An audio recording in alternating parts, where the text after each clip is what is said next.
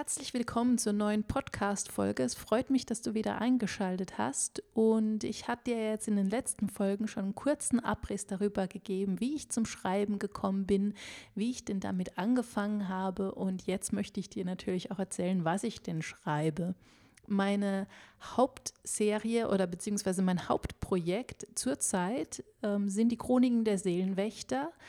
Das ist eine monatliche Buchserie, die erscheint also jeden Monat als E-Book und alle 3 E-Books werden dann in einem Hardcover zusammengefasst. Das Ganze läuft jetzt seit dem 20. August 2014 und das ist auch aufgeteilt wie eine Fernsehserie im Prinzip. Das heißt, es funktioniert in Staffeln. Jede Staffel hat 12 Folgen.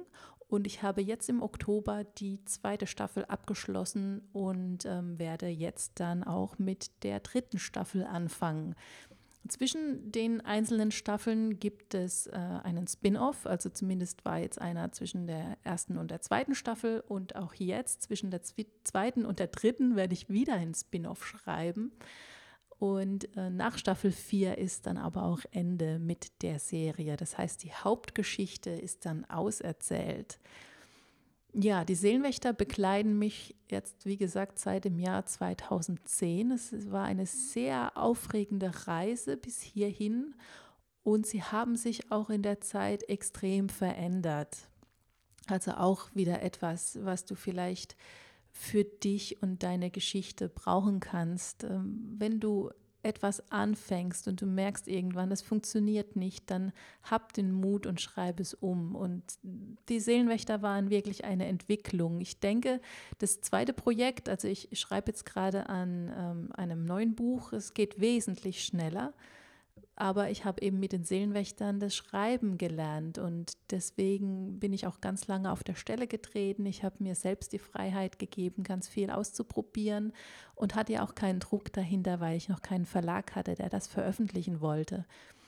Das heißt, meine ersten Ideen waren, sie waren schon recht anders zu dem, was du heute auf dem Papier liest. Also die Seelenwächter sind zum Beispiel menschähnliche Wesen.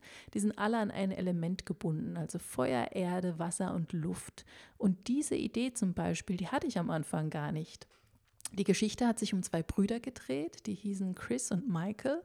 Und die waren so ähnlich wie hier die 2 Brüder in Supernatural. Das heißt, die haben Dämonen und unerklärliche Phänomene gejagt. Das Ganze hat sich dann wirklich verändert. Es sind immer mehr Charaktere dazugekommen. Ich war zum Beispiel irgendwann mal im Kino gesessen und habe The Prince of Persia gesehen und dachte, ich brauche so einen Perser in meinem Buch, in meiner Geschichte. Und so ist der Akil zum Beispiel entstanden. Und wenn du jetzt die Seelenwächter schon kennst, dann kennst du auch den Akil und ja, er ist halt eine Nummer für sich geworden. Und tatsächlich hat auch der Akil so ein bisschen dieses Antike mit reingebracht. Also auch, dass die Seelenwächter schon seit Tausenden von Jahren auf dieser Erde leben und dass es die schon viel länger gibt, dass die eben nicht nur ein Menschenleben haben, sondern ganz alt sein können. Das kam so alles mit dem Akil, weil ich eben diese Stimmung von dem Film so mochte, von The Prince of Persia und dieses alte, staubige, diese Wüste und die Pferde und die Karawanen und ja, das alles wollte ich irgendwie mit in meiner Geschichte haben. Und wenn du den Spin-off gelesen hast, der sich um den Akil dreht, dann weißt du auch ganz genau, was ich meine, weil da wird das nochmal ganz lebendig.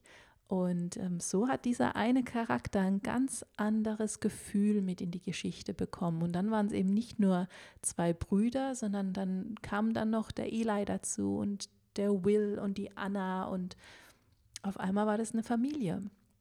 Und da ist der JD reingeschlittert und die Jess dann irgendwann. Und so hat sich das alles immer größer und weiter aufgestellt. Ja, es ist wirklich eine Entwicklung und lass das gerne zu und gib deiner Geschichte immer wieder diese Luft, damit sie sich weiterentwickeln kann.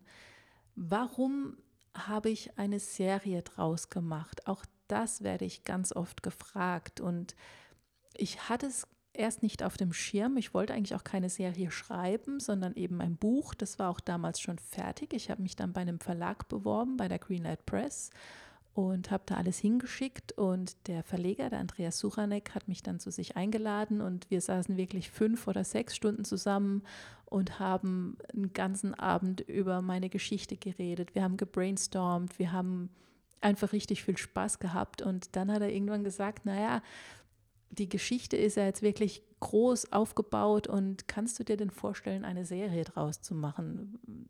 Hätte den Vorteil, dass die Charaktere viel mehr Platz bekommen, dass die Geschichte viel mehr Platz bekommt und ich eben ganz intensiv auf einige Dinge eingehen kann, die im Buch verloren gegangen wären. Und ich bin dann nach Hause, ich habe sehr lange drüber nachgedacht und habe dann Ja gesagt.